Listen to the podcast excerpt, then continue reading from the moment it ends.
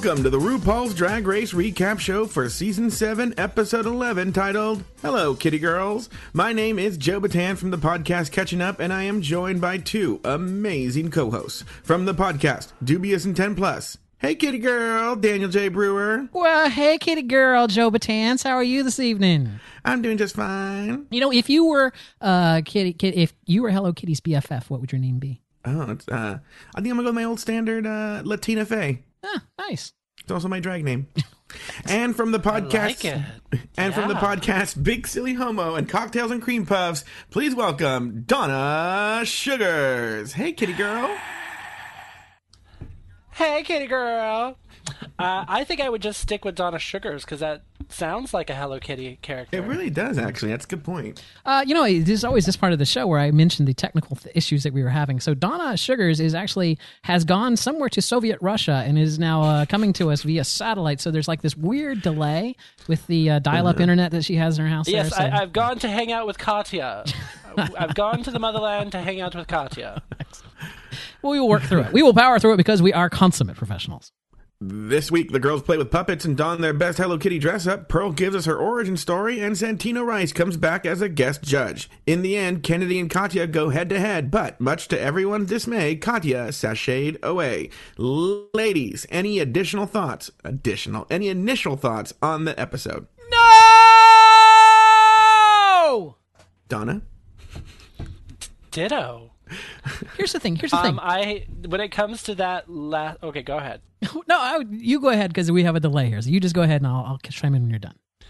When it comes to that last lip sync, I'm telling you right now, she was overdoing it. She just kept. Kennedy was just going to some crazy places, kept overdoing it. Katya was feeling the song and was amazing.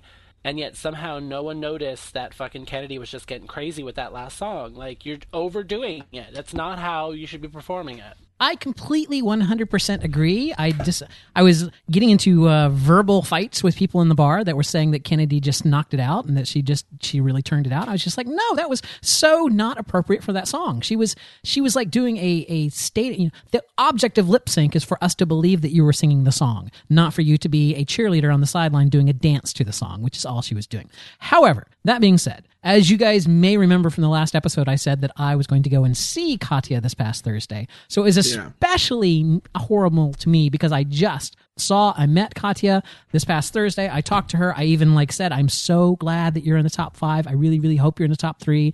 And I just, now it kills me the fact that she knew that she wasn't and she had to like sit there and smile at me as I said that. So I'm sorry, Katya. I, she also says she doesn't listen to podcasts. So I know she doesn't listen. She's like, oh no, we don't listen to those things.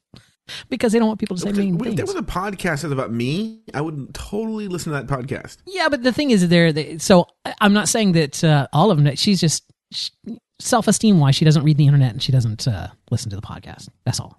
Which I guess is sort of a smart move. So anyway, no, I was just, I was, uh, I don't know. We we can get into it later. Go ahead and let's just uh, talk about this train wreck of an episode. It did sort of feel like they eliminated the the person who should have been the winner of the whole show. Yes. Here's now I know that we on this show have decreed that the editing is the third rail, right? We don't talk about the editing because it's the third rail. However, I'm going to break that right now, and I'm just going to say everyone who has said this season that the queens are not as good or that uh, the that they just don't feel like they have as talented of, of contestants this year and everything that is 100% the editor's fault and by that i mean that your job as the editor of a pre-recorded reality show is to make the final group palatable, to make the final group compelling. So they knew who the final three were before they ever did any editing on that first episode. So the editors have just done a completely shitty job because we are now left with four final people that I don't give a shit who wins. It's like it matters not to me. I have no emotional investment in any of these uh, remaining characters other than Ginger, who I hate. And based on the way they've been doing the shitty editing, she's going next week. So it's basically going to be, you know, Flazé Da, Flutie Doo, and uh, and Violet basically left. So it's just uh,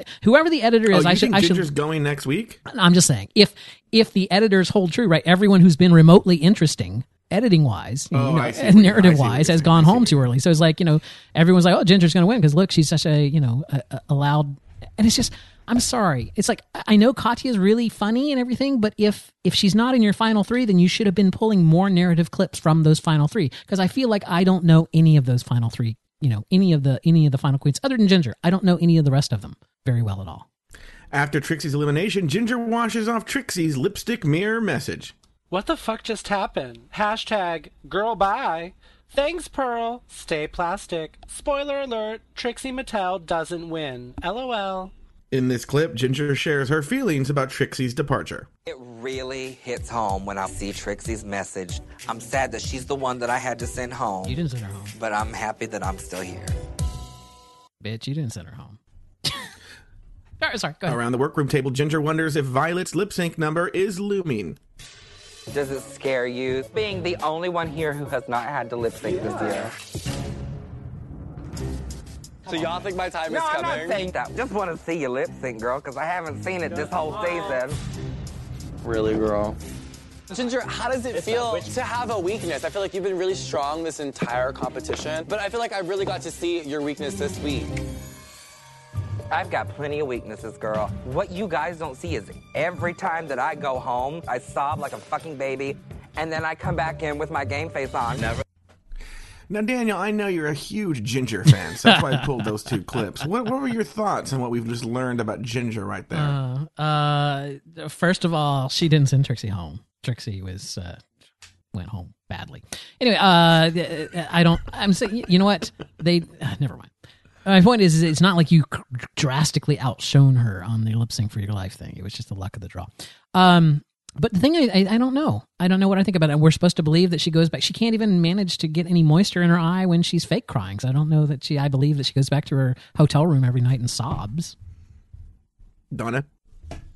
I don't think she's capable of crying. I, I think that she's like a reptile, and they don't have the ducks for that. Oh my God, she is But from of course, Gatorland. I've never seen a fat reptile, so I've seen some really big crocodiles in my life. You know, uh, speaking of the editing, and I probably get more into this later, is I think I kind of feel sorry for the editors at this point because I feel like these girls, the five of them, and you can really see this in Untucked, they really like each other. There is no ill will among any of them with each other. And they're trying to build up this false drama. I don't even think that was that big of a deal what Ginger said to Violet, and they try to make it seem like, oh my god, can you believe she just threw that shade at her? Right. But it sort of feel like it was it was it was considered a serious question at the time. Yeah, and I, I I don't give them any slack for this because they do these confessionals every couple of days. Like after they get finished recording, right? They do these confessionals every couple of days. There are assistants and there are promotion, you know, production assistants and stuff that sit there and ask them questions repeated. We're they're asked a hundred more questions than we ever see them answer on the air, right? We are, are asked to give more uh, a narrative than we ever see. So it's like if if it's not enough, then it's your fault. You should be asking more pointed questions. You should be keep them in that seat until they give you what you want. Sorry. The next day, Katya gives a little backstory to her character's Russian origin, and Ginger wonders if anyone else speaks in another language just before the Ru signal interrupts. After her video message, Ru enters the workroom and explains this week's mini challenge. So, for today's mini challenge, it's your chance to prove it with Puppet. because why? Because everybody loves puppets. See?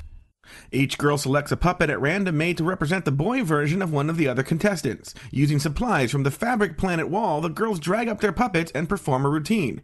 In this clip, Violet performs a routine with the Katya puppet. Oh, wow. And who do we have here? That looks just like me. Hi, I'm Katya Slabadanabovich. Is that Russian? Are you from Russia? No. go you, Katya. I can't wait to see more from you. Yeah, I can't wait too. I'm gonna go smoke something. Meth.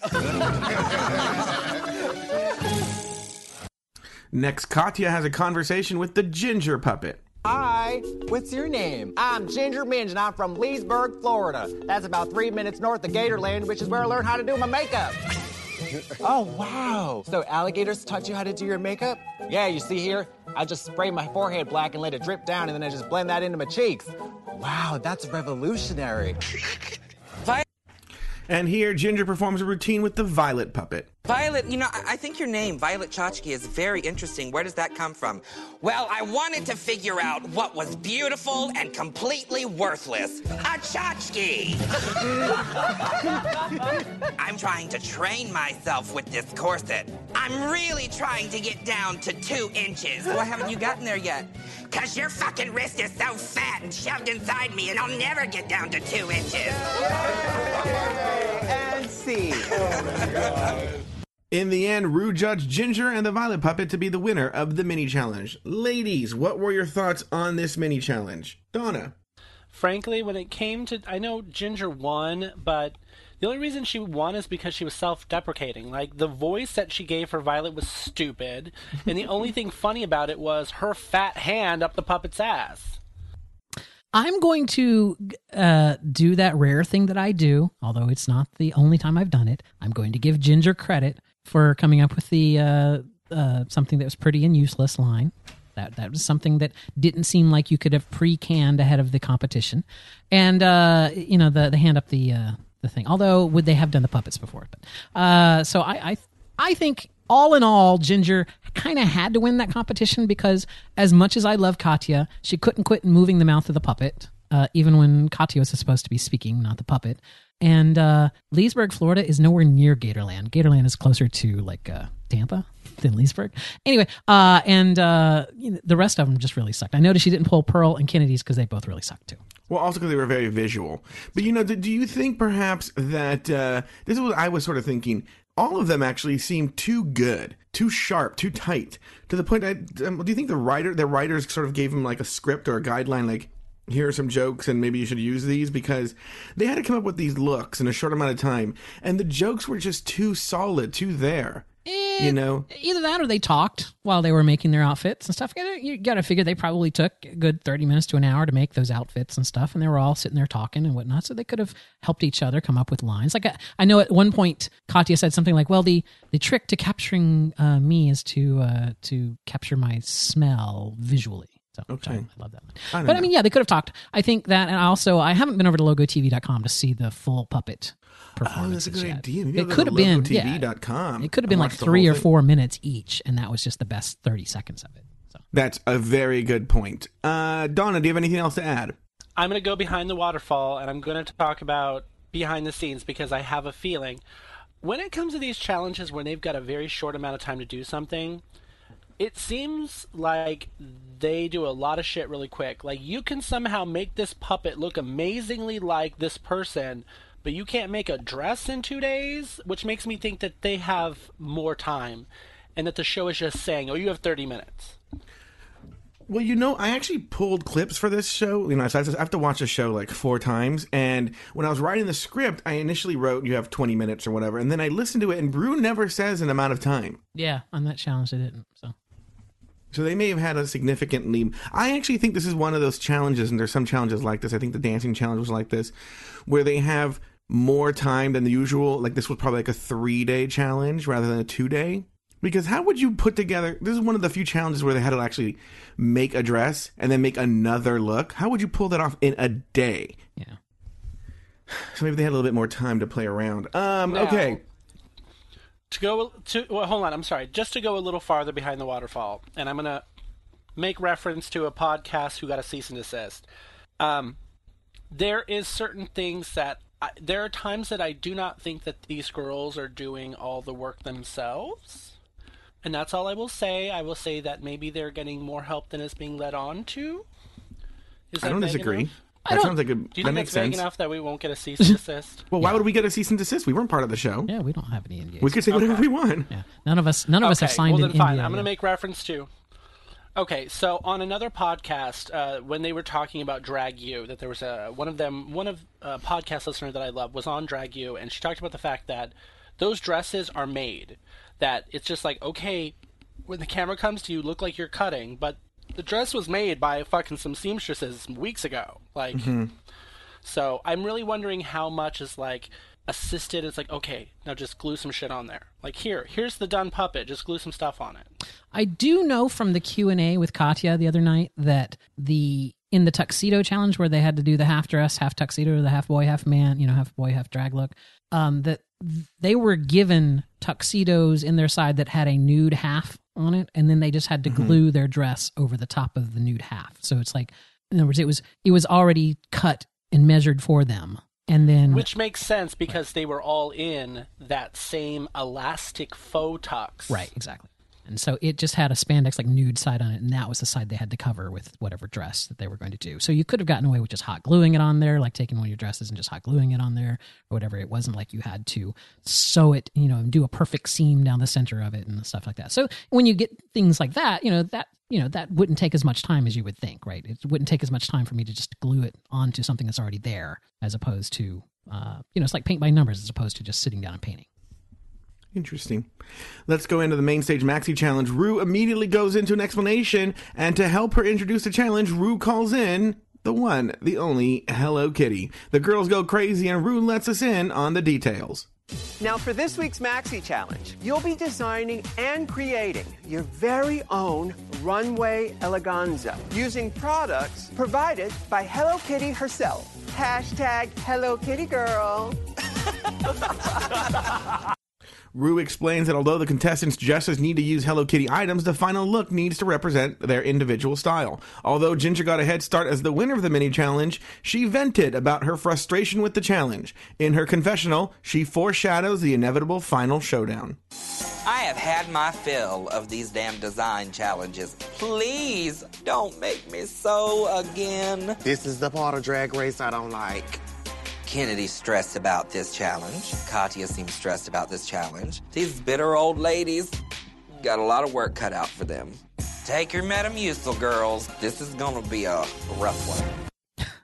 Now, here's the thing, because I've always wondered this, and maybe this speaks to what Donna was saying earlier, but for Ginger saying that she can't sew, with the exception of the Siamese twin challenge, her dresses look, yes, I know they're glued together, but constructed in a way that looks like someone who knows what they're doing. Yeah. Does that make sense? Like, Yeah. You still have to cut the material. Yeah. You still have to. No, I would I- imagine the sewing would be sort of the easiest part, actually. I, I agree. I think the Hello Kitty because you could see it more clearly in pearls because she had the bikini on. So the Hello Kitty, they got a head and a full cat bodysuit, you know, a full white cat bodysuit underneath it, and, Okay. and the hands and the feet. So like Violet, you know, when they said that she like people liked her boots or whatever, those were just purple, vel- you know, felt ribbons glued onto the already done cat boots, you know, that they had. So it's like for the Hello Kitty challenge, yeah, I mean they they use markers and paint and stuff to do the faces and to draw on the the cowl nose and and the, the yellow teeth and stuff like that. But it's not like they had to sew the, those dresses. It was like they they already had a, a thing. They could have just put a dress over it because they could have just put one of their dresses over it, right? But they did have to sew their own dresses that they wore as themselves. Correct, correct. Which, if you like what he's saying, if you look at Ginger Minge's dress, for someone who doesn't sew, that was pretty well made. Well, I think it's TV well made, and here's here's my belief on that because they were all gluing accessories all over that. Other than Pearl, who just apparently just went and wore a slanket, but they all like were just uh, you know like gluing these accessories. I think really this was they they took a basic dress from their wardrobe and then accessorized it, and then that panel that Ginger was cutting out was not a wide enough panel to make a dress, but it was a wide enough panel to glue over the front of a dress. Oh, you know what? I think you're right. I think I think Ginger references that when Santino is doing the walk around with Ru and says, "Do you have some sort of basic Form, yeah. form?" And then uh, Ginger says something to the effect of, "Yeah, I have a basic dress with some padding in it." Right. So maybe you're right. Okay, that makes sense. So then, why is sewing such a big deal? I'm That's sorry, let me go back. Let me just Yeah. clarify. What she was talking about is he was talking about padding. Padding is completely different from what Daniel is saying. He has a pair of Spanx that have the hips built into them. So instead of him having to put on Spanx, put in the pads, put on all the layers of pantyhose, he has one thing that he puts on. Now he's got hips and an ass. Um, what Daniel is saying is that he probably took one of his own dresses, cut out that panel, and gl- and glued that panel to th- his own dress. Yes. I am saying that, and I know that in Untucked, Pearl makes a reference to Ginger uh, using all the hot glue on her dress. Oh, okay. But once Because again, that you- dress was pretty well made. we asked this of Donna the other uh, a few episodes ago, but it's the same thing. It's like you know you're going to go on Drag Race or you're applying, so you you're thinking I'm going to be on this show. How hard is it just to learn a basic seam on this just to sew just a, not to be you know project runway style No. just to be watch, able to sew Watch a YouTube video on how to thread a sewing machine and use it. It it's easy to figure out. A sewing machine is not hard to use. It's a very simple thing to use. It is when people think that it is harder than it is that they fuck it up. And I've seen the machines they're using. They're using very basic machines. They're using machines that you would buy a child when you're teaching a child how to sew. Yeah, they're not like they're not like Husqvarnas or anything. They're basically just singers. I think just basic basic sewing machines. oh singer isn't a good sewing machine No, no, no. But I mean, they have Singer is a, is a. I don't know that this Singer. I'm just saying when I say Singer, I just mean that it's a generic. Like Singer has many brands. Singer has some high end sewing machines, but they also have a very basic model that they sell at Walmart. yeah Yeah. Back in the workroom, the girls stress about their looks as Ru enters the room. Ah, let's do it again. Back in the workroom, the girls stress about their looks as Ru enters the room with a familiar face. Hello, hello, hello. Look who's back. Oh my God. It's Santino. He's here to help you with your Hello Kitty eleganza. Santino Rice walks through that door, and I flood my basement, bitch. That is one sexy man. As Ru and Santino visit each of the Flood your queens, basement, huh? we'll come back to that. I think we need to have some toxic disposal after that flooding.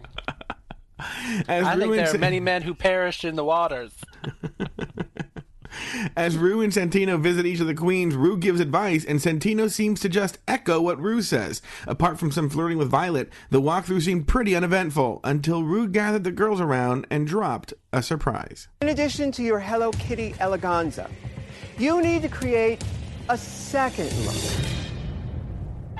That's right, you need to turn yourself into a character that Hello Kitty would be proud to call her new BFF.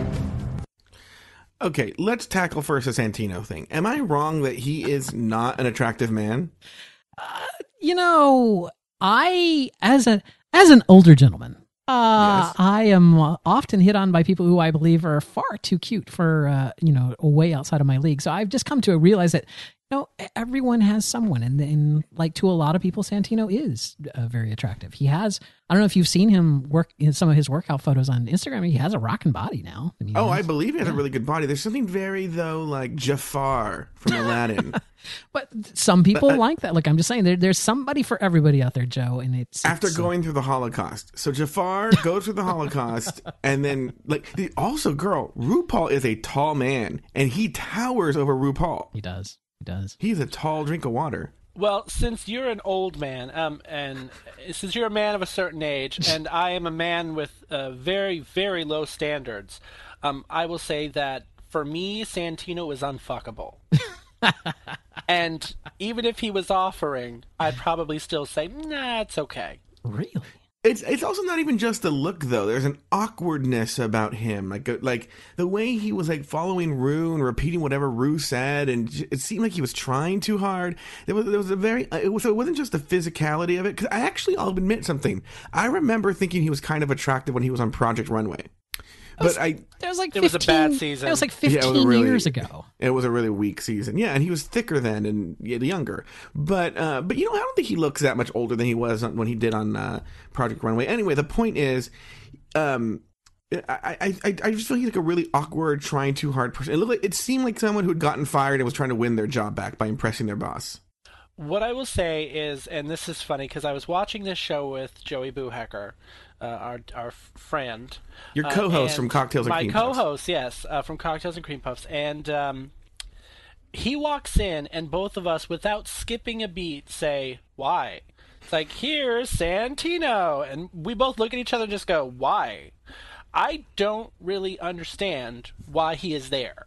He probably still Like- had a contract. Probably had a still con- had a contract with World Wonder, and they just like they were paying him anyway, so they basically brought him in. I don't know. I mean, I understand why they brought back the the one from the Merle Ginsberg because the challenge was kind of about her. Like, does does Santino have some weird agreement with Hello Kitty that they that he had to be there? Uh, everyone knows that Santino and Hello Kitty are like this. So, of course, they're going to bring back. It makes total sense for Santino be, to be there. Maybe it was people who look like shit day because I'm going to tell you something. We'll get, I, we'll get to this, but Rebecca Romijn looked awful. How dare you? Shut your mouth. Let's talk about that giant horse of a woman who was pregnant next to her. Continue on. Uh, back in the workroom, the girls struggle to figure out how to pull off their second look. This leads to some anxiety for Katya. I'm not even finished with my first outfit, and now I have to make an entirely new character and outfit to go with it. And I have no idea what it is.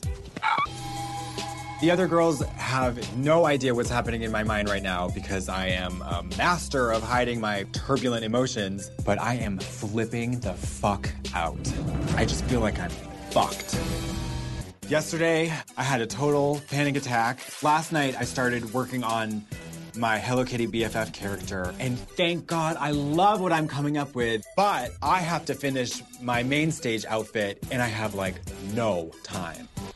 Now, Daniel, you're the resident Katya expert. Does she address her anxiety during her live Q and A? Because we never got to see. I'm not, and I'm, i believe her uh, as someone who suffers from anxiety. I often hide it when I'm in uh, mm-hmm. in public. Mm-hmm. But um, does she address this, or what's her no, story? Well, she she does a lot of jokes about it, basically, in in her her little live uh, Q and A, kind of like her little shtick there. Um, she is exactly the same in person as you see in the confessionals. She is flighty, uh, amazing, uh, wonderful, and just uh, as funny as hell. She's she's just she's crazy. The thing that you don't get out of the confessionals that you get when when she's standing in front of you is she she does not stand still. So she she's not just making these crazy comments and like moving her hands around. She's like walking and pacing and, and like twirling and stuff. She's uh she's she's called amazing. withdrawal, Daniel. She's amazing. she is amazing. I love her so hard. I do too. She's great. I was gonna say it seemed like the behavior of a drug addict. Do you think? Did, did you get a sort of druggy feel from her, Daniel? No, not at all. She was drinking Red Bull, and uh, she was actually sick that night. So she, she had some Mucinex. And uh, do you want to tell us about the show now? So she did. How long was the Q and A beforehand? All right. So here's what happened. Right. So I went uh, to Providence, Rhode Island, which is about a, an hour and a half away from from me. I went with Veronica Mann and one of her friends, uh, Sam. And so we we all go. We pile into the old car and we head to Providence, Rhode Island. And uh, Veronica decides that uh, she wants to try to get into the drag show because they do an amateur drag before uh, Katya performs so like right at 10 and so uh, yeah. so uh, veronica is getting into drag as we're screaming down 95 uh, she's like getting in there's like duct tape noises and things coming from that side of my car. And uh, she's like uh, getting all in drag as we're driving up there. So we get there.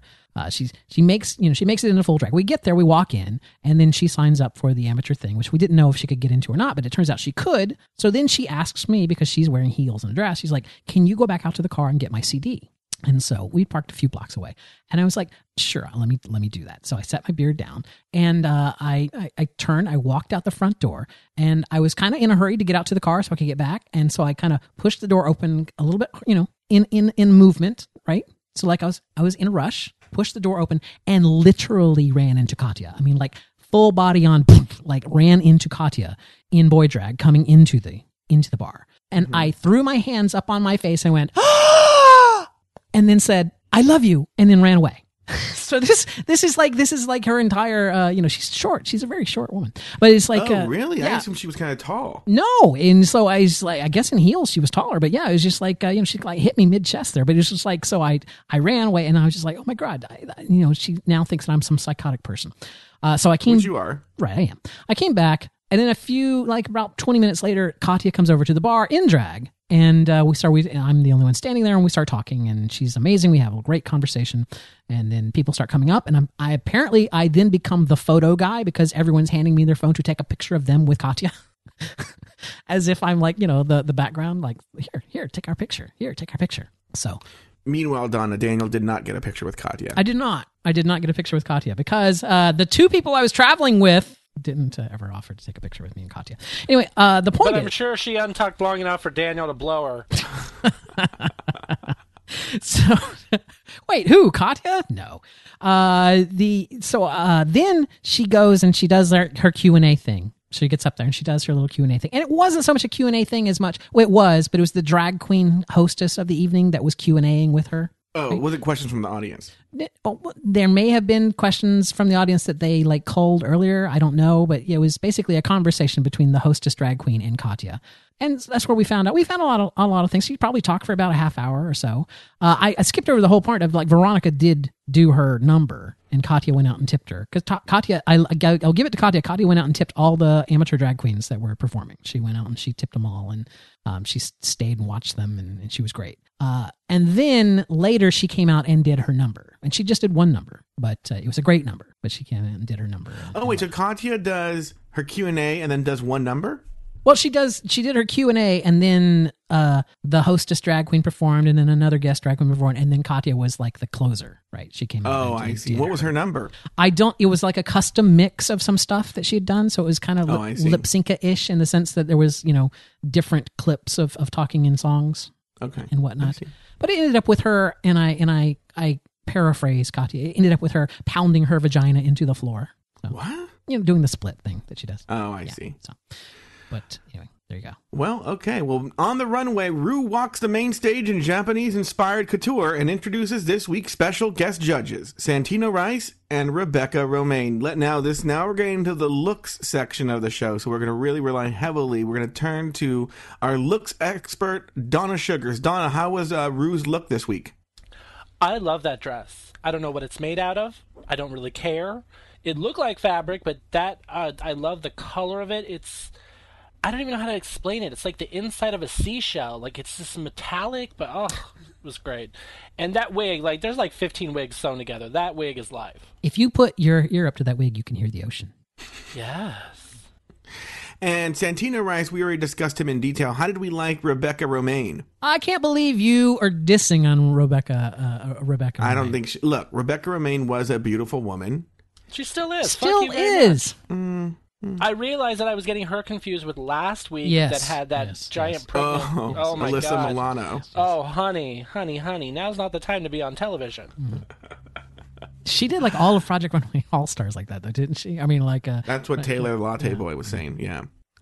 So, uh, all right, moving on. So now the first thing, so we had two looks this week. So the first up, the girls walked the runway as potential best friends for Hello Kitty. Why don't we walk through these? Number one was Violet, and her name was Lavender Trinket, and she was Hello Kitty's frenemy. So she had sort of like a Paris Hilton, bitchy kind of cunty vibe to her. Uh, what did you guys think of that look? I didn't get. I really didn't get frenemy at all from it. It just looked like uh, it looked like an old-fashioned dress. She was actually really cute.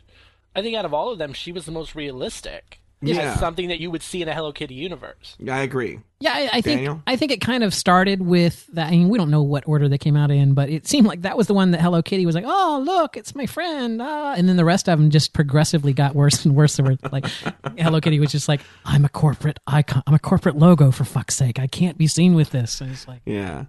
Next up was Ginger. She came out as the country cow. I've got to give her credit. She was the only one who didn't do a cat.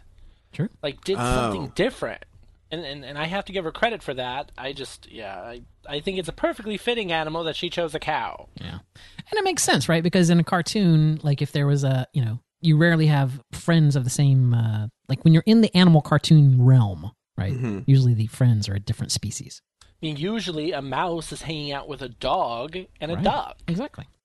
Pearl was Banji Beatdown from the magic land of Brooklyn. I have to say that I think this was probably the the most. I, I as much as I, I I know we're gonna get to Katya's, but I think this one was the worst because it was just so like this is like if the mo- the most lewd people got together and thought of the most lewd cartoon character ever. That's what this one was. To me, it seemed it seemed so lazy because she basically just put a bikini over the the Hello Kitty white cat suit, the, the white felt cat suit. That's basically what she did, and then threw a, a kimono on over the top of it. She pretty much just did her, but Yeah. with a bigger head. Katya came out. So all these girls did that. Katya came out, hello Katya, and she was some sort of like trashy Russian girl. She was amazing. I thought it was hysterical. She was the only one who went out there and gave you something hysterical and irrelevant. Like, irre- irre- uh, oh, I can't even say the word right now. Irrelevant. Irreverent. Irreverent. Yes, thank you. God, edit Hello, that out. Hello Kitty loves my my bad breath. What did you think of it, Daniel? I, With I loved it. I, Katya? I loved it. She's not my girlfriend. I loved it. Uh, she was. Uh, again. He's so saving sad. himself for Trixie. I know he really. Yeah, Daniel. Who? Now, All right, wait. Let's be. Let's be. Let's Katya. hold on. Let's be perfectly clear. I ain't saving myself for nobody. Like- Yeah, No, he's doing the he, worst he's o- he's opened and wait and waiting for Trixie. Yeah, yeah. Is, sorry. is Trixie performing anywhere near you, uh, Daniel? You know, I tried to find yes, that. his bedroom on Thursday. Uh, maybe we should open up that app that was on Yeah, uh, I. Cocktails I, and Cream I Puffs. tried to Drag find City. it. I tried to find it, but I could not find it on the App Store. So, oh God, I hope it wasn't removed. Let me check. anyway, move on. Who's our next one? Kennedy came out as Sweet Hips, some sort of black girl, like ghetto black girl. I, it, uh, it's hard for me to understand that one. It was so weird because, and I don't, and God help me that I'm not going to get this exactly right. Her voiceover s- re- alluded to something about eating fried chicken and playing on the monkey bars. Yes, it was extremely racist, and I think, and I think they even toned that down. It's just like, are you kidding me? Yeah, they, they clearly toned that down. It, there was a lot going on in that on that black girl, and that they didn't know what to do with it. Let's call spade a spade. Kennedy came Oh, you see, there we Kennedy. go. Mm-hmm. Oh, I don't think that's what that means. Is that racist? No, it's not. It's, Is it? that, that comes from an older. Is it because a spade's black? No, a spade is speaking of the garden tool. It's an old expression. It has nothing to do with color. Anyway, move along. Well, now it's time for Donna's runway look breakdown. And soon that will play. Okay. Yes, girls. Let me start with Kennedy, darling. She reminds me of the roach dress from Hairspray, but with flies. Violet is giving you a Playboy bunny on the Jetsons. Katya, it's really if your mom was Catwoman. Pearl is giving you taquito realness, hold the guac. And Ginger Minj is the love child of the Pillsbury Doughboy and Minnie Mouse. Back on the main stage, Violet wins. That was really good, actually. Wait, I, I didn't talk about this. Yeah. You know, um, you know what's so funny is uh, the, the uh, guest co-host Taylor the Latte Boy is on a show called Pod is My Co-Pilot, and Katya looked like what I imagined Taffy Carlisle Huffington imagined she looks like. It's like the fantasy Taffy Carlisle Huffington was Katya's look. Didn't you gonna get that impression that like that? so would are you be saying this year, look? this year in Vegas, we should get Taffy to make a Hello Kitty outfit like that with the little I, I wouldn't severed, be surprised if Taffy already owned one. I mean, the bitch already has a bacon and eggs dress. severed Hello Kitty heads around her shoulder piece there, and Yeah. And what was the thing with Violet's? What was that thing on her head? that was just a a thing on her head. I really did love her look. I'm not going to lie. The thing on her head was a the head of one of the Hello Kitty dolls that she Oh, just is cut that what it off was? and put on her Oh. head. She really wrapped herself in a snuggie, put a belt on it, and then put a Hello Kitty head on top of Oh her no no head. no! We're talking about Violet, not not. So Violet's not not Pearl. Yeah, Oh, Pearl I'm was sorry, just I think you're talking about Pearl. no. Pearl just No. walked out in a fucking slanket. No, uh, no. Violet had that uh that weird thing that she made, like that little. It looked like a mobile that she had deconstructed or something, and then put fur on. If it had a mesh net on it, it's like one of those things that you put outside when you're having a picnic so the flies don't get on the food. Right, exactly. that is sort of what it looked like. Or, you know, uh, Kennedy had a really good line, something about being like a really fucked up gaydar or something. That was pretty good. Uh, back on the main stage, Violet wins her second challenge in a row, while a couple of the queens are pointed out for being the weakest in the group. First up, the judges give their critique of Katya, followed by their uh, private deliberation. Next up, Katya. Привет. For your BFF, loved your voiceover. I actually love that you added some international flavor to the meow mix. I thought it was great. Then we have the look, the eleganza. I'm a bit confused by it because the hair to me doesn't go with the outfit. I think you're giving us hot, futuristic space mom who loves Hello Kitty. I, get out of my head. so 1960s stunt woman coerced into prostitution on her way to Fashion Week in Chernobyl. I think you could have taken it even further and really gotten your point of view across a lot better. Thank you. Her Hello Kitty BFF, I happen to love. It was so wrong, it was strong. It was completely hilarious and completely irreverent, and I think drag should do that. There's absolutely no way Hello Kitty's allowed to hang out with this Russian hooker. Let's go to the eleganza. I did not like it at all. None of it went together. I actually did sort of get what she was going for with the hairdo and the pearls. I thought it looked like futuristic, like Jetsons. What did you think of the critique, uh, Daniel? You know, just listening back to it here without being distracted by watching it, you know, just listening to the audio on it, it's like they they by and large liked it, and it's like you know, it's like this was such a strong Hello Kitty BFF. We really like that. And then, well, I just didn't quite understand her look, or but it, it wasn't like they said like, oh my god, it was horrible, it was hideous, or whatever. It's just like I just don't understand the judging on the show. Well, I think it's one of these things where.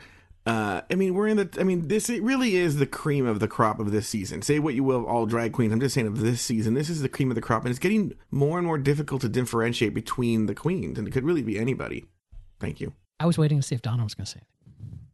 I will have to. I, I, really have to say that I didn't realize how much my beat, my runway look beat down was to what they were judging talking about because they mentioned the Jetsons too, and I'm like, no, no, I wasn't copying that. I didn't even realize. Oh. I obviously wasn't paying attention. I'm kind of bummed now. Oh, no one thought you fine. were copying them. I would never copy Santino Rice. Ew. you got sent home for lederhosen and you deserved it. Let's clarify here. Neither you nor I, Joe, think that she's stealing it. Joey Buhecker totally would. Oh yeah, Joey Buhecker's like, oh, Donna stole that. Now let me tell you this. Um, now on RuPaul's own podcast, which goes back, now we're going to go a little bit behind the waterfall, as Donna likes to say. On her own podcast this week, they talked about her confrontation with Pearl. Yes. And Ru talks about how she wanted to unleash on Pearl and be like, bitch, get your fucking bag and get out of here. But then she said, and this sort of tells us where this is going a little bit here, is she said, I put on my producer hat and I thought, you know what? This is a really good looking boy and the and the fans are gonna really like her and I need to keep her around for a while. So, kind of giving you uh, a little of a peek that that Ru does sort of like think it out who she's gonna, what order people are gonna go home and when they're gonna go home. Um, and it kind of tells you why Pearl's gotten a little bit of a pass this season. Ru ain't stupid. All right, here she knows. All right, so this goes back, and again, I'm sorry, third rail here, but this goes back to the editing, right? It's like keep in mind, and I'm going to, I'm, can I go meta for just one second? Yes. In high school. that should be your drag queen name, Meta. It is. Yeah. In high school, I uh, was one of those geeks that did the Rubik's Cube, right? In like 30 seconds or whatever. Um, you know, with, with much practice. Uh, okay, wait. Can you still do that? No, I haven't done them in, in Oh my years. God. That's hot. I but totally yes, need to no, see you do that. I was, I was actually in a competition. Yeah, I did my turn in mine like uh, a tenth of a second later than the guy that won. So I did mine in like oh my God, that's so hot. 23 and point, uh, 23.6 seconds. Anyway, my point is, is that you can take a Rubik's Cube and uh, this this Rubik's cube, right? You can just sit there and kind of spin it around, and like you know, maybe one in a billion chance you're going to get it into the right place. It's not until you have that mental aha that each cube of that Rubik's cube only has one place that it can possibly be. Like the centers don't move, so it, it has to be you know this face has to be the same color as the center, and then that means that this corner here has to have these three colors on it because the centers match. It's not until you have that aha moment that you that you can solve the Rubik's cube it's it's the same way with these reality shows, right? It's like if you just like take the greatest clip every week and throw it together, like and put it up there, uh, you know, because Katya was funny, and so we're just going to use her narrative, or Trixie was funny, we're going to use her narrative. Then yeah, maybe occasionally it'll come out right where Trixie stays around for a long time. But what's happening this season is like they're missing that aha moment. It's like the final four should have had much more narrative, should have had a much stronger narrative voice during this season. And it's a completely different show that the editors have to deal with as RuPaul has to deal with. So I guess my point is is that RuPaul, what they are seeing, doesn't have music, doesn't have the same production elements. It's like when Ru says it's time to drag queen for your life on stage. There's not a thunderclap. There's no sound effects. There's no you know crazy music or whatever. It's all just there. She watches it and then she makes her decision or talks and makes her decision or whatever. That's their reality. We don't actually see what they see because what we see is part of what they saw plus commentary on it that was done after the fact by the people that were involved in it telling the story. So we get a much more complete picture than what the judges do. And it's like I'm just I cannot say enough how angry I am at the editors for fucking this up. They're basically children spinning a Rubik's cube around instead of solving this puzzle. Thank you. That's my meta discussion. Donna. that was hot. I still I only got half of it, but you know I have a thing for nerdy men. This is not helping. Ooh love match. Um, next, the judges evaluate Kennedy both in front of I'm her not and in private. Prankish enough. well, you're in Buffalo, New York, girl. You're not that far. Six and a half hours away. Oh, uh, you, girl, you drove an hour and a half to see a drag queen. he's kind of like my brother. Like he, he's really true, like yeah. he's that level of friend that he's. I acknowledge that he's super sexy, but it's at the same time like I know nothing would come of it because he's too much of my friend. We are. Hmm. We're we're siblings. Next, the judges evaluate And I would wreck Kennedy. Oh, should I Next play this clip? yeah, just play the clip. I've already introduced. Everyone knows what I'm talking about. Katya. Next up, Newark, LaGuardia, Kennedy. I'm so tired of that joke. Tonight on the runway, it's kind of a miss for me. It's kind of basic what you did on the bodysuit. To cut out all these bows and then sew them on in rows. I thought you were going to do some kind of amazing flourish. Well, the challenge was to stick to who we are, and this is me, and I stand by it. I think it could be a little bit more adventuresome for you to try some more Ugly. daring What looks. is is and I think that transferred over to your Hello Kitty BFF. It was a little bit sassy, but it wasn't enough for me. What kept you from going further with it? I wish I had some creativity like these, like these Well, ladies. actually, you know, actually, you do. Um, and that's why no, it's she doesn't. strange for us because we see you in a way that you're clearly not seeing yourself. Kennedy Davenport. Her character, it never delivered. She had an idea that just fizzled. Her couture look was a basic host role outfit that she just glued a bunch of bows and pin cushions to. You're going to mutilate 100 uh, Hello Kitty dolls and take their bows off, and then you're going to use them like that? No, you're not. Right. Ask Hello Kitty what she thought about how she used all those bows. Now, you know what? Let me tell you something. When, before I go on the show, when I go, I, I go to Wikipedia to get the lipstick mirror message. Mm-hmm. And so just today, when I was scrolling down, it it showed the real names of all the queens in the chart and also their ages. Kennedy is another one. She says she's like thirty one or something like that. And I was like, when? Fifteen years ago? Oh please, that bitch is not below forty. I'm I'm gonna go. I'm gonna look it up right now. Here's the- I I am so I'm tired of two things. Number one, I'm tired of Kennedy because I don't believe that she has anything left to offer. She hasn't given us anything that's other than excuses. Uh, the entire season. But I'm so tired of the little triplet joke that Ru makes every season. It's like in this season, it's you know Newark, LaGuardia, Kennedy. It's like I forget what it, what it was last like something Rome, Milan was one season, and it's like she just seems to have these these these fallback triplet things, and those people tend to stay tend to stay around far longer than they should, just because. Uh, so she can do that joke, I guess. Kennedy Davenport, real name Reuben Asbury Jr., age 33. No. Bullshit. She's 43. Bullshit. Was that on Wikipedia? You know you can change your Wikipedia, right? Exactly. Because were you on the show, Donna? We talked about how Ginger claims she's 29. No, no, she wasn't. That was last week when she was Oh, gone. that was last week. Yeah, Gin- uh, Ginger claims to be 29, Donna. Bullshit. Yeah. I If don't know. she's 29, then I'm a supermodel from Milan. London, Paris, Paris, Milan. Exactly. After the judges were done deliberating, Ru called the girls back onto the main stage to announce the final two. Kennedy Davenport, your round the way girl could have used more twirl. I'm sorry, my dear, but you are up for elimination. Katya, I'm sorry, my dear, but you are up for elimination. Two queens stand before me.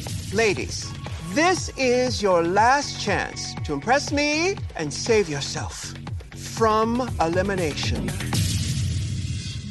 The time has come for you to lip sync for your life. Good luck and don't fuck it up. We didn't really get to this. Donna, did you feel that the Kennedy evaluation was uh, accurate? Do you think that she got the right evaluation? No, um, because Ru said that they think that she's creative, and I disagree. I know that Kennedy is. I think that she is a pageant queen, Yeah. and she's boring. It that typical pageant queen look is so boring, and it's the same looks. Like there is no originality.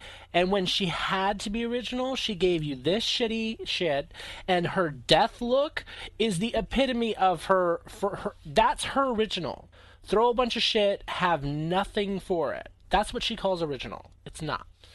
Yeah, I think uh, Kennedy is just like I said. I don't think we can see anything new from her. She was actually really upset during Untucked that Santino said he wanted to see something more from her because she's like that. The challenge was was for me. Like she was just very angry about that. Like you know, the challenge was is that you had to be yourself, and this is me. I am. J- this is what I do. I put ribbons on my dress, and it's like you know, it's like basically. So you're just basically saying you're boring. Okay, great. That's great. I'm glad it's you, but you shouldn't be America's Next Drag Superstar if you're boring.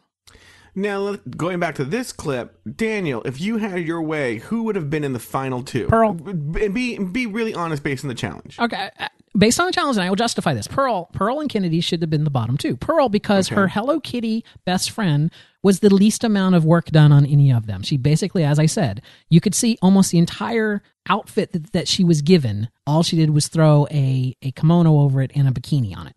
Um, she did nothing else. She did makeup on the face, or you know, painted the face, but and put a wig on it. But basically, you could see she didn't make a dress. She didn't like. She just put a bikini on. So that was just kind of eh, right. But her, she walked out on that stage in a fucking slanket. That was the worst. It's like, eh, yeah, Claudia. Maybe I, maybe people didn't understand what she was going for or whatever. But it wasn't walking out on the stage in a fucking slanket. That was just. It was a horrible look. It was stupid looking. It's like if you're going to do that because they had all of those different beach towels there that she was using or those different blankets, then, then use multiple and make a pattern because it just looked disjointed, it looked asymmetrical, and it looked like someone took a blanket, you know, like a, a blanket and cut holes in it. That's all it looked like. It really looked like she was wearing a snuggie with with the sleeves cut off. Right. But if you're going to do that, then cut it in such a way that the Hello Kitty logo is aligned on the front, and then you know, or maybe use two of them to like kind of stitch them together down the center so that you have you know dueling Hello Kitty. You know, there's just a way to make it look prettier than she did. I do agree with I. Someone had said this is the kind. I don't remember if it was Kennedy or Ginger said that this is the kind of outfit that only someone her size could wear. Am, am I crazy? Does anyone remember that? I don't. Yeah, I think I think like a ginger quote. And and it really is. It's an outfit someone with absolutely no shape could wear and get away with. Um, if you were like Ginger, couldn't wear that because she looked like a fat dude in a snuggie. Right. Anyway, I, I I just I think Kennedy and Pearl should have been the bottom two, With Pearl going home. or Kennedy, either one. Fuck you, Daniel. Fuck you. I frankly, I was so torn. I I said from the very beginning that Kennedy should have been on the bottom. Um, but I really I didn't see Katya being the other one. I, I, I don't really know who I saw as the other bottom, but I knew that this Daniel? was Kennedy's week to go home. I if it got was with, between me and Pearl, I would definitely be on the bottom. Well, I mean, let's be let's be honest here, Donna. You really only have so uh, Violet won the challenge, so you really only have two choices, right? It's either if it's not Katya, then there's only two people left. It's either Ginger or Pearl. Those are the only two people left. See, I, I, I guess I then I if if I'm looking at it that way, I guess I have to agree with Daniel, because if I'm looking at the amount of work and effort done to create an outfit, Pearl did the least amount of work. Yep. But, that comes into me looking at it not on the runway, but looking at it from watching the episode, which we know does not happen that way. Now, if I'm purely looking at the runway, I guess I have I kind of have to put Katya in the bottom because of how kind of boring her look is and how the wig didn't go with the bottom and all that that they said. Well, according to Michelle, she only sees what's on the runway. She doesn't get to know these queens at all until she sees them on um, what you pack in or on the road. So, uh, and she knows nothing about them. Like, This is according to Michelle. So Rebecca Romijn and Michelle, at least, had no clue what they're seeing. So how would they know that Katya didn't do any work on the look? True. No, not, not Katya. I'm sorry, Pearl. No, no, I, I understand what you're saying, which I totally get. At the same time, the decision of who leaves, if you look at the fine print at the end of every single reality show you ever watch that not 100% done by the audience, Yeah, it's the, the, the producers, have a, a a say in who gets sent home. This is that example of like where the producers had a say. We know that for sure. I can't take credit for this, but uh, uh, style uh, gurus Tom and Lorenzo have called RuPaul's Drag Race a variety show masquerading as a reality show, which I kind of agree with. But I think that was the whole the original point of Drag Race was to make fun of the genre of reality shows, like to do a kind of a drag thing on it, right? It was it was supposed to be over the top. It was supposed to have silly little challenges, and somehow along its its you know seven year arc, it has lost the fact that it was supposed to be a joke, right? It is supposed to take itself with a wink and a nod, and it's you know it's trying to take itself too seriously. Well, because it got popular, and when you get popular like that, unfortunately, you start taking yourself way too fucking seriously because you want to stay on the top. I don't. Anyway, move on. After the judges were done deliberating, Ru called the girls back onto them. Oh, I already did that one. Katya and Kennedy go face off in the bi- uh, best lip sync battle this season. That's my opinion. But in the end, one person had to go home. I've made my decision. Kennedy Davenport. Shantay, you stay. Bitches better beware. Thank you. May join the other girls. Thank you.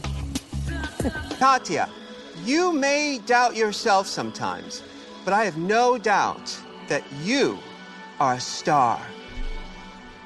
And a hammer. And a sickle. Now, sashay away. I don't know all the words to express how insanely fucking grateful I am. Uh, спасибо большое. Я так тебя люблю. Of course, I don't want to go home, but I don't have any regrets. Regret is a dish that's served cold. No, that's revenge. Fuck. Um, please stay tuned for my one woman show, Love Stories from My Vagina. Я забыла, что крылья есть лишь у птиц. That means my diaphragm just fell out. Will you, will you pick it up for me? До свидания. So sad. Yeah, Daniel. Now I know you like to always report to us. What was the re- what was the mood in the bar? What was the reaction in the bar when they announced she was gone? It w- it was the same. It was it was a shock. There was a moment after they said uh, Kennedy, Sasha, you know, uh, whatever Kennedy, Shantay, you stay. That I think one or two people said like, oh, they're both safe. And so there was a moment of fleeting hope from the bar that you know maybe this was just a non-elimination week that they were both going to be I, safe. I, I thought that myself. But yeah, when they said it was it was crazy in the bar. It was it was it was you know. I mean, there's only 20 of us here in New Haven, so I'm sure the the bar uh, up in Madison or any any other place that has a huge crowd. Um, uh, Katya's is out of Boston. I'm sure the Boston bars were going insane. Uh, I was uh, I was disappointed. You know, I really wanted to see Katya go all the way. I had her in the final three, and so that is too bad. But I think it's go it's going the way uh, people had theorized online that you know Kennedy's going to go far, and Ginger we know is going to be the top three. So I think it's going to be Ginger, Violet, and uh, Katya. So you think No, no, I'm sorry, Ginger, Violet, and Kennedy. Ginger, Violet, and Kennedy. So you think that Pearl is gone next week? Yes. This is what I this is what annoys me the most. If Ginger or Pearl leave, then it just it just reinforces this theory. Why were they such major narrative voices? Why why are Kennedy and Violet such unknowns to me? Kennedy and Violet are just two vanilla pudding, boring fucking queens to me because I haven't heard anything from them all season. And I Maybe know they're boring. but you know what? Then that's their job to ask better questions to make them less boring or to tone down the other things. Or for, for at the very least, don't take Trixie Mattel's every single narrative voice and use a Kennedy or a Violet uh, quote instead so that I somehow feel like I'm connected to the final three people because I don't at this point. I feel. What do you know about Courtney Act? Courtney Act was boring. No, actually. Courtney Act wasn't boring. No, she wasn't. No, I no, rem- no, no, no, no, no, no. Not I as a drag queen. Not as a drag queen. No, no, but I I'm remember her- about- I- what's her life story? What's re- Courtney Act's story? I don't care about her story. I'm talking about the narrative voice of that season. What was her narrative voice in season six? She what did. was Courtney Act's she narrative was voice? she was one of the main narrators of that season. She was sitting there and it's like she and and uh, and Bianca had this little back and forth kind of a thing. But yet they both like they were both a major narrative. If you went back to last season and pulled out who did the narration for that, you know, Well, the- Violet's on there a fair amount of time. You're right. They don't use Kennedy a lot, but Violet is on there a fair amount. Violet is on there a fair amount. Now, I probably more than I realize. However, it's just she's getting overshadowed by the more you know the by the by the better queens uh, as far as narration goes, like by by the Katyas and the Trixies of the world. And it's like then it's incumbent upon the editors to say, you know what? Then I have to pull back on that because my job here is to make the audience connect. Right? It's like they don't know that Trixie said this amazing thing, and if I don't play it, then they'll never know that Trixie said this amazing thing, and so they're not going to miss it. No, but then you have this dilemma, which is okay. You know that you know what happens in the show. They the editors don't get it till the whole show's done, sh- filmed, right? So they know what happens, and they have to create this story out of it. Yep. But if you have a person like Kennedy, Kennedy's a perfect example here, who's just boring in these confessionals, who gives you nothing. You have to ask yourself, well, I know she's going to be in the top three, or even top, because we know for sure she's in the top four, so she's going to be around for a long time. But she's fucking boring as sin. Do I have an interesting show? No, I, no, I'm going to disagree with you there because remember they do these confessionals every couple of days, so they know who's still there. So it's like if if Kennedy isn't giving me enough and she's still there after five shows, like after five confessionals, she's still there and she's still not giving me interesting stuff, then it's incumbent upon them to start at, make her sit her ass into No, that but- chair until she does give you something. It's like then ask better questions, probe at her, get her, get her angry, take her quotes out of fucking context. I don't know. They, we know for a fact because I've heard this uh, and read it online and, and and I've heard it also. It's like they do confessionals every other day, right? Yeah, no, I'm not But disagreeing but with they but they're required to wear the exact same outfit every time Yeah. so that they can mix and match them. So it's like you knew that. I mean, you had Kennedy there longer than the rest of them. So if if she didn't give you good stuff, then it's incumbent upon you as a production person to sit down and go, you know what? Back in episode two, let's talk about that for a second, Kennedy. You know, there was a moment where uh, you you know looked at Violet and said that you wanted to stick your fist up her ass. Tell me about that. It's just and something. Do that, but then the editors don't get the show till the show's done. But they're they not get, editing, a- but they they get go. all of. But no, they are. Yeah. They're not editing, but they have. This is the pool of what they have to pull from. So the production people that are asking those questions are part of the editing team. They're they're part of the team meetings to sit down and go, yes, well, we're we're, gonna, we're we've got this narration. We need to ask. We need to set this narration. Right? They ask all the queens the same narrative questions. Right? Yeah. Joe, tell me uh, what we did today, but tell me in a way, you know, use create a sentence where I didn't ask you the question, right? Today we got this mini challenge, and you know, and then Ru came in and blah blah blah, right? It's like they they ask every single queen that same thing, so they have you know at the beginning of the season fifteen different versions of every single piece of narration that we hear. Yeah, but what I'm telling you is, it, it, it, I think to give the editors a little bit of credit, they have to work with what they're dealt, you know. And look, here's the other thing too. Here's the other thing too. Kennedy's not super cute as a boy. Notice that they put a lot of cute boys on this year. So Fame had a lot of narrated a lot. Violet. Whoa, whoa, whoa, whoa, whoa! I gotta step in at this point. Ginger has had entirely too much airtime. Ginger's we're funny. talking about. Ginger's funny. Yeah, it's a fine line. She give well. I'll, I'll, I'll phrase it. Ginger gives them sound bites. I mean, we don't know what God. We don't know what Kennedy was giving them. Yeah, I mean, You know? I don't like Ginger, but I connect with her at least. I, I connect with her in a negative way, but I connect with her. You know what I'm saying? I, I understand that I expected her to be in the top three because of her prevalence in the narration. It's just that, you know, the rest of them, I'm kind of, uh, really? I was like, Pearl, I think, gets more narration than Violet, which is why I'd be shocked if if Pearl. I just, I just don't. If Kennedy goes this past week, if Kennedy goes this next week, then I can maybe buy a final three of Kennedy. I mean, of of uh, Ginger, Pearl, and Violet from the from a narration standpoint, from a feeling that I kind of know these people. But it's like I don't. Ladies and gentlemen, uh, our our wonderful listeners, this is why I don't talk about behind the scenes because we see what this last five minutes of arguing has led to. Right. It's because you're taking into account the producers and the editing to make the decision. Let's Mm-hmm. look at it purely from what we've seen. Let's just imagine that everything we've seen has been absolutely true, and this is what we're seeing. Who's the top three? Trick, Trixie, Ignore all. Trixie, ignore Trixie, all Katya, and Ginger. from this episode. So this episode, what is left? Who is your top three? Who's going home next week? Flazé Da, Scooby Doo, and I, like I said, I, I could, I, I, Kennedy, Kennedy has to go. I, I, I can only see the top three at this point. In my mind, I can only see the top three at this point as Violet, Pearl, and, and Ginger. If I absolutely agree. I agree with you. I agree with you. I have a th- oh, yeah. Okay, but then we're getting into like non what the show's presenting. So yeah. All right. Let's go to email, Daniel. Okay, let's do that. Uh, we got our first email from Gravitist, who writes the subject line in Russian. I had to uh, go and do a translate on it. It was Das Vidanya. Uh, I thought for sure Katya was going to be in the top three. Team Violet! Exclamation point. By the way, I think Joe Batance mentioned in the last episode that the Thunder and Lightning was new. However, watch previous seasons. It's not new. There was a conspiracy theory last year in relation which every drag queen received a lightning strike got to stay while the other sashayed away. And then he gives us a YouTube clip. Should I play the YouTube clip? I don't know if I should. I don't know what what I was talking about. What I meant, it, it, it is relatively new. It's not before season six. I don't know because what people at home don't know this, but uh, while you pull it up on YouTube, people at home don't know this, but uh, I made like a little Joe Batan's lip syncs to Ru uh, doing the lip sync for your life announcement, Mhm. and that was from season five. And I Which is didn't. hysterical, by the way. Thank you. And I didn't cut anything. I mean, the thunderclap's just not in it. All right. So So the first four episodes from season six of RuPaul's Drag Race uses a lightning thunder effect on the queen going into the lip sync. Who wins that episode? Four episodes makes it seem not by chance. So apparently, whoever gets the lightning strike is the one that leaves. So this is a 35 second clip. The time has come. That's Rachel lip sync Ornisha lady. For your life.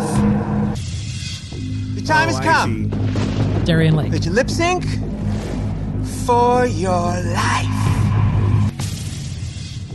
The time has come.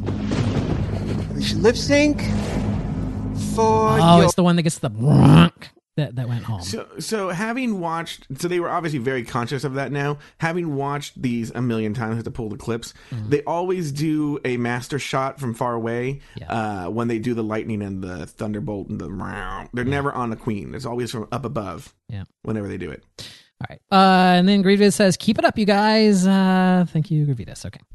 All right. Uh, by the way, thank you, Gravitas. It's the first email we've gotten from you. So thank you for that. Uh, our, our next one comes from Musing Mark, who says, Say it ain't so. Hi, guys. In Drag Becomes Him, the new documentary about Jinkx Monsoon, Jinkx says that all three girls in the top three are crowned at the finale. So nobody who attends the recording of the finale knows who won. The true winner is only revealed when the finale is broadcast. Joe, you attended the finale of last year's Drag Race. Can this be true? To me, Oh, you asking me now? This no, no, no. This, this, no, this is his, this is what he says. I didn't know this, so it's not that common. Uh, to me, this okay, sucks sorry. because when we watch the final episode, the announcement of the winner is a phony moment because the queen doesn't really know if they've won or not. What do you think, Musing Mark? Uh, yes, it's true. Uh, not only did Okay, well, can I? can, okay, go ahead. I can say that uh, we've known about this since the season with uh, Sharon Needles, uh, because Sharon Needles did go on an interview and and said this to everyone. Then, um, the reason why it looked like she didn't give a shit when she was announced as the winner is because she was the last one in that three. Uh, the first one. Um, so they did like they did that ending three different times. She was the last one, and by the last one, she just couldn't pretend to give a shit. But then that's the one, obviously, because she won. Yeah, so last year what they did was uh, they do it. They did it last year. They did it four times. So they did a version where Bianca won, where um, Courtney won, and when Adore won. But there was also a fourth time when they did it where there was a co-queen, and it was uh, uh, Bianca and Adore shared the crown. And what's funny is they even they do the whole thing. It's not just you would think it would, that they would just do like we're just going to crown you and they cut in the rep. No, they do the whole thing from the commercial to the end. So all the queens come down and congratulate them, and there's confetti and they're crying and they walk up and down, and then they reset. They really they come And out and vacuum up the confetti and shit. I think they just assume you're not going to notice. So then they reset it. They reset it, and then then it goes. Now it's Bianca, and then they say Bianca win. Bianca Del Rio wins, and everyone goes crazy. And then all the queens come down and congratulate her, and the the pit crew dances, and then they do it again. So what's funny though is, and um, it's something that's it, it and I'll bring this up again in a little bit in a little bit. But when you're live, and they definitely when they air it, they um, they do something with the audio, but there were definite favorite queens. And so Bianca Del Rio, I mean, the roar in the theater was only beaten by when RuPaul first came out. And so when Bianca, whenever Bianca, so when Bianca's finale, when she was crowned, it was genuine because everybody really, really wanted her to win. Like, for instance, with Courtney, people were just like, oh, clap, clap, clap, clap, clap not that no one wanted Courtney, but they all wanted Bianca. So uh, the roar was, you know, deafening in the theater. So I, I will say it's close. I mean, they wanted Bianca to win, and, and so it was pretty close to what it would probably been like if they would have just crowned her. But yeah, so they do it four. They did four last year, and so it's actually kind of annoying. So here's the question, Joe Batans. Yeah. Are you willing to take the bullet for the team? Mhm. It means that we would not be able to, like this week, we had to uh, record on Wednesday night instead of Tuesday night. Uh, so we were a day later going out. And next week, we would have to do the same thing if you were to go to the finale. Yeah, if there's still tickets, um, I'll look. I looked like a, over a week ago, and I was thinking about it. If I'm just going by myself, though, man, you can always find a one ticket, you know. Right. So, uh, um, yeah, I'd be willing to go. It was it was very very interesting. The only problem is, I mean, I didn't know last year that it was going to be eight hours. So Again, adding I- adding another two hours. No, I didn't. It's two hours. It was two hours in line and six hours to tape. And um, so I, I'll eat before I go. You're there for a long time. Take a snack. Take a Uh, snack, yeah. girl. I'll take a snack. But uh, other than that, I mean, it was okay. I mean, it's just there's a lot of downtime, you know, because they're resetting. Like even like I think the last hour and a half was just crowning the queen. Yeah. You know, because they do the whole thing. They got to reset it. It's a whole big giant spiel. I mean, if you don't, I'm- if I'm you thinking don't want to go, I understand because that is just a huge chunk out of your life, and, and I get it. I will make some some predictions if you do go. I think the loudest applause, just in general, are going to be for Trixie, Katya, and probably Ginger. I think that's that's Trixie, Katya, Ginger. Oh, I think Pearl will get a lot of applause. Pearl's pretty popular, believe it or not. Um, I think actually a lot of them will get. I think a lot of the top ones will get. Like, they'll. Here's the deal. I'll, I'm going to go the opposite. It's going to be really sad for like Tempest and Kandy Ho, and uh, Miss, Mrs. Kasha Davis and you know, uh, like- Jasmine Masters. I would be Jasmine surprised if Jasmine didn't yeah. get booze. Actually, It's gonna be. It's gonna like for instance, last year. Well, last year's a little weird. So last year, you know, the, you know, Michelle announces the queens as they come down, and um, it it was it was noticeable because they get some smattering of applause, you know, because they're there and they're doing it for TV. But you know, Vivacious was actually really popular, even though she went home early. Right. She was actually really really popular. So it would be like um, I don't remember who went home first last year, but whoever went home first last year and then Vivacious came out, and people went ape shit, and then it went right back down, Yeah. to like whoever the next person was. So, like you know, uh, uh, what's the not Honey Mahogany, but one of those dumb Yeah. queens like that, you know. And so, uh, yeah, so that'll be interesting. Yeah, but like I told you, I'm going to take notes uh, this year, and then at the finale taping, I'll discuss what's in those notes. I'll just tell you on Wednesday whether it was good or not. oh, so you won't even tell us next week. I'll tell you limited things. I mean, I won't tell you like. I'll, I'll be careful about what I say. Uh, like another, mostly for spoiler reasons. I don't want to spoil anything. Like for instance, last year I would have spoiled that. Uh, who was the girl who used to lift her boob? She got married. Yeah. Would you want me to spoil something like that? I'm still Oh. gonna watch it regardless. What was her name? Girl that used to lift her boobs. She Uh, wah wah. She, uh, she had um, she was from I think Boston too. wah, wah. I don't remember her name. Remember she got married on stage. It shows you how we're so invested in one year, and then the, the following year we completely forget who they are. Who? Are we going to remember who uh, Mrs. Kasha Davis is in a year? There's always time for a cocktail. Oh, speaking Which of that, speaking of It that, was called back, yeah. Uh, yeah, well, not only was it called back, but here's my question about uh, uh, Untucked, which I know we, we don't we no longer talk about Untucked in a, as a full episode. However, it bugs me that Pearl is drinking what appears to be water, but yet keeps referring to it as a cocktail. So I'm wondering what what does she just not like cranberry or something? Is she like maybe drinking a vodka tonic or or something? Because But I thought Pearl's also a, a recovering person, no, wasn't she? No, because she's she not? keeps talking about how she needs an, her cocktail and let's go grab my cocktail. Oh, thank God my cocktail's here. And you know, and, and I noticed it this time that Oh, it did wait have a, minute. lime on it. Wait a minute. I may have an answer here. If it is a cranberry cocktail, I may have an answer. Yes. As someone who used to be on Prozac, Mm-hmm. when you're on a psychotropic drug, you cannot have anything with cranberry in it. You, So you, she's on some you sort of can't even psychotropic listen. drug- You can't even listen to the cranberries. Just like on the radio. Yeah, you can't even like um you, you cannot let it linger. Right. Okay. You're not even allowed to let it linger. If that, so if any- that shows up on your Pandora, you will go you into fucking seizures. totally went there. You just totally went there. Yeah. so anyway, um you can't have anything with cranberries in it because it, there's something with the, chemically with the cranberry that makes the medicine too powerful. So you can't have anything with cranberries in it. Um oh no no no wait. That's grapefruit. No, it might be cranberries. It might be cranberries too. I remember I couldn't have grapefruit. Sorry, it was grapefruit. Joe, there's no need to argue. Yeah. Is that a cranberry song? That's an album. Title. Oh. You know, I think it was grapefruit. Now that I think about it, I think you can have maybe you can have cranberry. I don't know. Now I, I just shot my own theory down. Excellent. I, So I if you're, on, if you're on psychotropic drugs, I think you can still that, have cranberries. utter, uh, now that you've utterly confused all of us.